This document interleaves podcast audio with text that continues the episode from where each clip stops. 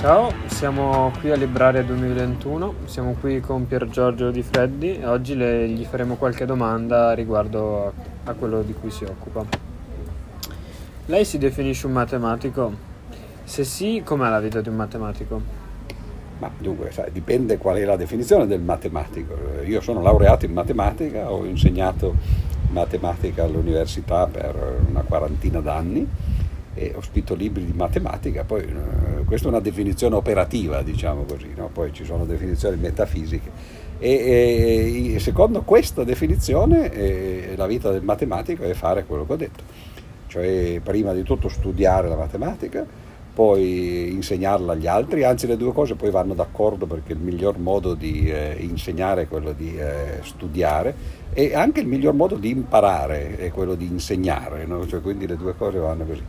E poi eh, magari uno cerca di allargarsi, di raccontare le cose non soltanto agli studenti ma anche a un pubblico più in generale, quindi scrivere sui giornali magari, parlare alla radio, fare le televisioni eh, con chi trovi per la strada che ti vuole, le, le interviste con chi, con chi trovi che ti vuole intervistare, eccetera. Quindi questa è la vita ma che, che, poi eh, non è una vita particolare del matematico, è la vita di chi fa eh, questo genere di cose, cioè in un qualunque campo della cultura eh, uno più o meno fa le stesse cose. Se dovesse indicare due maestri nella sua esperienza, chi indicherebbe e perché? Uno sicuramente Bertrand Russell, perché mh, dunque io quando avevo più o meno la vostra età, eh, quanti anni avete voi? 17. 17, un po' di più, quando ho fatto l'esame di maturità, diciamo, eh, ne avevo 19 nel 69, quindi molto tempo fa, avevo deciso che avrei fatto l'ingegnere, io avevo fatto geometra prima, all'epoca, eh, fino a pochi mesi prima, eh, i geometri potevano solo fare ingegneria o architettura, poi ci fu una liberalizzazione che permise a chiunque di andare dovunque, cioè si poteva con qualunque diploma fare qualunque facoltà, però io avevo già deciso di fare ingegneria eh, e quello fu. Solo che dopo l'esame d'estate, su una bancarella di libri usati, ho trovato un libro di Bertrand Russell che si chiamava L'introduzione alla filosofia matematica. E avendo fatto geometria e non sapendo cos'era la filosofia, però sapendo più o meno qualche cosa di matematica, mi è venuta la curiosità. Ho letto quel libro e ho detto, ah, questo è quello che voglio fare quindi ho deciso di fare matematica, è stata un'ottima scelta, se avessi fatto ingegneria avrei dovuto lavorare, mentre invece facendo il matematico ho potuto studiare, insegnare, viaggiare, eccetera, no? e fare eh, queste cose. Quindi quello è sicuramente uno eh, dei maestri. Un altro eh, metterei un signore che si chiama James Watson, che eh, forse conoscete indirettamente, eh, insieme ad un altro, Watson e Crick, no? in genere li, li, citano insieme, sono gli scopritori della doppia elica del DNA, una delle grandi scoperte del Novecento, eh, che io ho conosciuto, tra l'altro, ho conosciuti tutti e due, ma eh, in realtà eh, Watson poi l'ho conosciuto bene, eh, mi sono trovato molto bene con lui perché abbiamo, avevamo idee abbastanza simili, per esempio contrarie alla religione, cose di questo genere. E lui è stato un maestro perché era uno che poteva anche permettersi di farlo, cioè diceva quello che pensava. Spesso quello che pensava lui non era quello che pensavano gli altri, anche per questo motivo per cui poi lui è un genio no? e, e, gli altri no, però l'idea che ci fosse qualcuno che poteva dire quello che pensava, anche quando tutti gli altri erano contrari, e, e lo pagò tra l'altro spesso nella vita, perché poi ebbe anche magari dei guai nonostante il premio Nobel che prese, nonostante la fama sua. Quindi questi sono un po' i due, i due maestri, diciamo così. Chi mi ha insegnato eh, la, che c'era la logica matematica, che c'era una parte eh, della matematica che avrei potuto studiare, che poi è quella che studiai in seguito, e chi mi ha insegnato a dire quello che uno pensa e avere coraggio delle proprie idee, anche se magari non sono quelle che pensano gli altri. Quindi la matematica è una materia che l'ha appassionata fin da piccolo? Fin da piccolo direi di no, anche perché sembra che gli psicologi così ci dicono che la, la, la propensione, diciamo, l'attitudine per la matematica eh, si sviluppi tardi, più o meno verso quello che eh, da noi sarebbero la fine delle medie, l'inizio delle scuole superiori.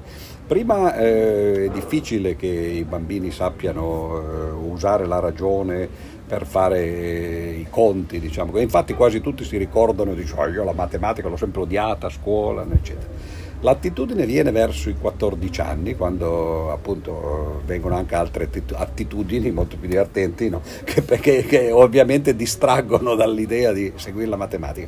E però effettivamente nel, mi ricordo che alla fine delle medie ho cominciato a, a vedere che le cose mi venivano abbastanza bene no? e, e, quindi è cominciato lì eh, questa, la scoperta di questa attitudine, diciamo eh, ha già anticipato prima un po' il tema di questa prossima domanda. Secondo lei scienza e religione sono due cose che non possono coesistere?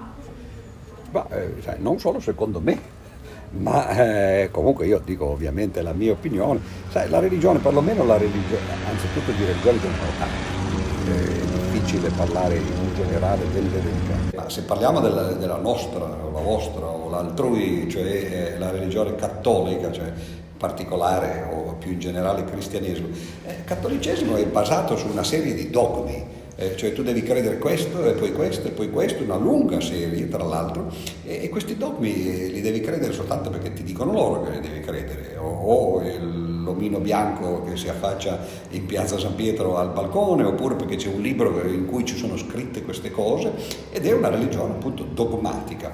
E la scienza è l'esatto contrario del dogma.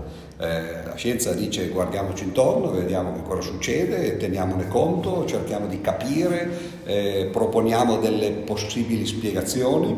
Queste spiegazioni sono eh, scientifiche se ti permettono di fare delle previsioni e eh, queste previsioni poi se sono verificate allora uno dice ah magari questa spiegazione funziona eccetera, quindi è un metodo induttivo da una parte, deduttivo dall'altra, ma l'esatto contrario di, del dogmatismo. Eh, anzi è la cosa più democratica del mondo perché tu puoi anche essere un premio Nobel ma se dici delle cose che non funzionano e poi quando le metti alla prova eh, no, non conta il fatto che tu sia un premio Nobel e eh, premio Nobel sarebbe l'analogo del, del, nuovo vestito di bianco, solo perché uno ha un potere che gli è stato dato da altri o un riconoscimento per qualunque motivo, quando poi si tratta di, eh, di, fare affermazioni scientifiche deve fare come tutti gli altri, cioè dare delle prove, delle verifiche, eccetera. Quindi è molto difficile metterli insieme. Qualcuno ci riesce, cioè fa lo scienziato dal lunedì al venerdì o al sabato e poi la domenica diventa invece un uomo religioso, ma eh, in genere non funziona direi. Ha mai cambiato idea mh, mm, su qualcosa in modo che l'ha sorpresa? Eh, beh, cambiare idea, eh, sì, ho cambiato parecchie volte, eh, sorpreso eh, in seguito magari di essersi eh, di, di, essere riuscito a cambiare idea, magari che ne so, il giudizio su certe persone che oppure su certe teorie. Io sono una persona per esempio molto restia verso le novità, come siamo quasi tutti, perché poi in realtà le novità eh, ci danno fastidio, abbiamo le nostre abitudini, eccetera. Quindi in genere quando mi si dice qualcosa, anche nella scienza, no, ehm, cerco di, di, di, vedere, che poi tra l'altro è l'atteggiamento dello scienziato, di vedere se no, non ci credo, voglio, eh, secondo me è il contrario. E quando non riesci a falsificare un'affermazione e hai provato in tutti i modi e non c'è modo di, di, buttarla giù, dici va bene, a questo punto mi devo adattare no? e quindi l'accetto. Quindi sì, sì, eh, bisogna anzi cambiare idea, ma non cambiare idea perché cioè, un'opinione e poi cambio l'opinione e ne dico un'altra, ma perché cerchi di, di verificare se quello che, in cui credi eh, effettivamente si adatta al mondo e se non riesci alla fine sei costretto ad abbandonarlo. Eh, l'ultima domanda, un po' provocatoria diciamo. Ai, ai. A cosa serve la matematica? Beh, eh, anzitutto uno non si dovrebbe chiedere queste cose perché le, le, cose che servono spesso non sono le cose più belle del mondo, eh, cioè quando uno eh, si diverte, quando sta bene in genere fa cose che eh, poi magari non è che servono. Cosa serve sentire una sinfonia o che ne so, un concerto di musica rock, no? per esempio, o cosa serve andare a passeggio? fare vacanze, no? eccetera. Volendo uno si può arrampicare sui vetri, trova anche degli utilizzi per quello. Ma detto questo, no? eh, in realtà purtroppo la matematica serve da morire. Perché eh, noi abbiamo di fronte a noi dei telefonini, come funzionano questi telefonini? Sono oggetti digitali, no? si dice. E digitale da dove arriva? Non arriva da, da dito, no? ma eh, digit in realtà poi eh, significa eh, della traduzione, numerico. Cioè tutto è basato sui numeri nei telefonini, che è una cosa straordinaria tra l'altro, perché come fa un telefonino per esempio a prendere un'immagine, una fotografia o a trasmettere un suono? o addirittura a mettere le cose insieme, a trasmettere un film, un filmato, no? non soltanto una, una, fotografia statica, ma una serie di fotografie magari commentate da suoni.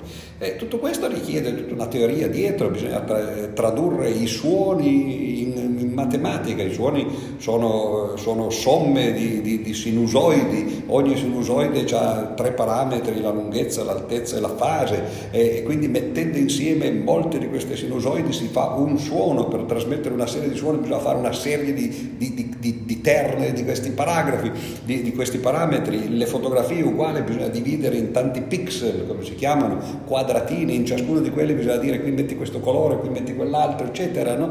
E i film poi le devi mettere una dietro l'altra, ma è tutto questo è tradurre tutto ciò che ci circonda in numeri.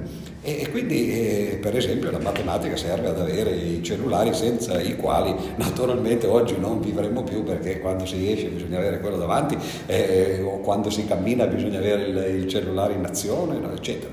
Oppure quando si va in banca, no, si mette il bancomat dentro e poi si, mette, si digita un numero. Perché?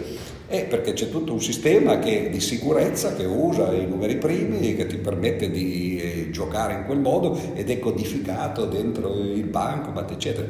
Quindi purtroppo per coloro che eh, non amano la matematica, eh, l'idea che la matematica non serva eh, non è una buona, una buona, ragione per dire che non, non, non, la si vuole conoscere. Ma come dicevo agli inizi però di questa risposta finale, no? Eh, in realtà non è la domanda giusta, cioè la matematica si può amare anche perché è, semplicemente è bella, perché è qualcosa che piace e poi pazienza se poi serve. Va bene, ringraziamo per, ringraziamo per questa intervista. Grazie a voi.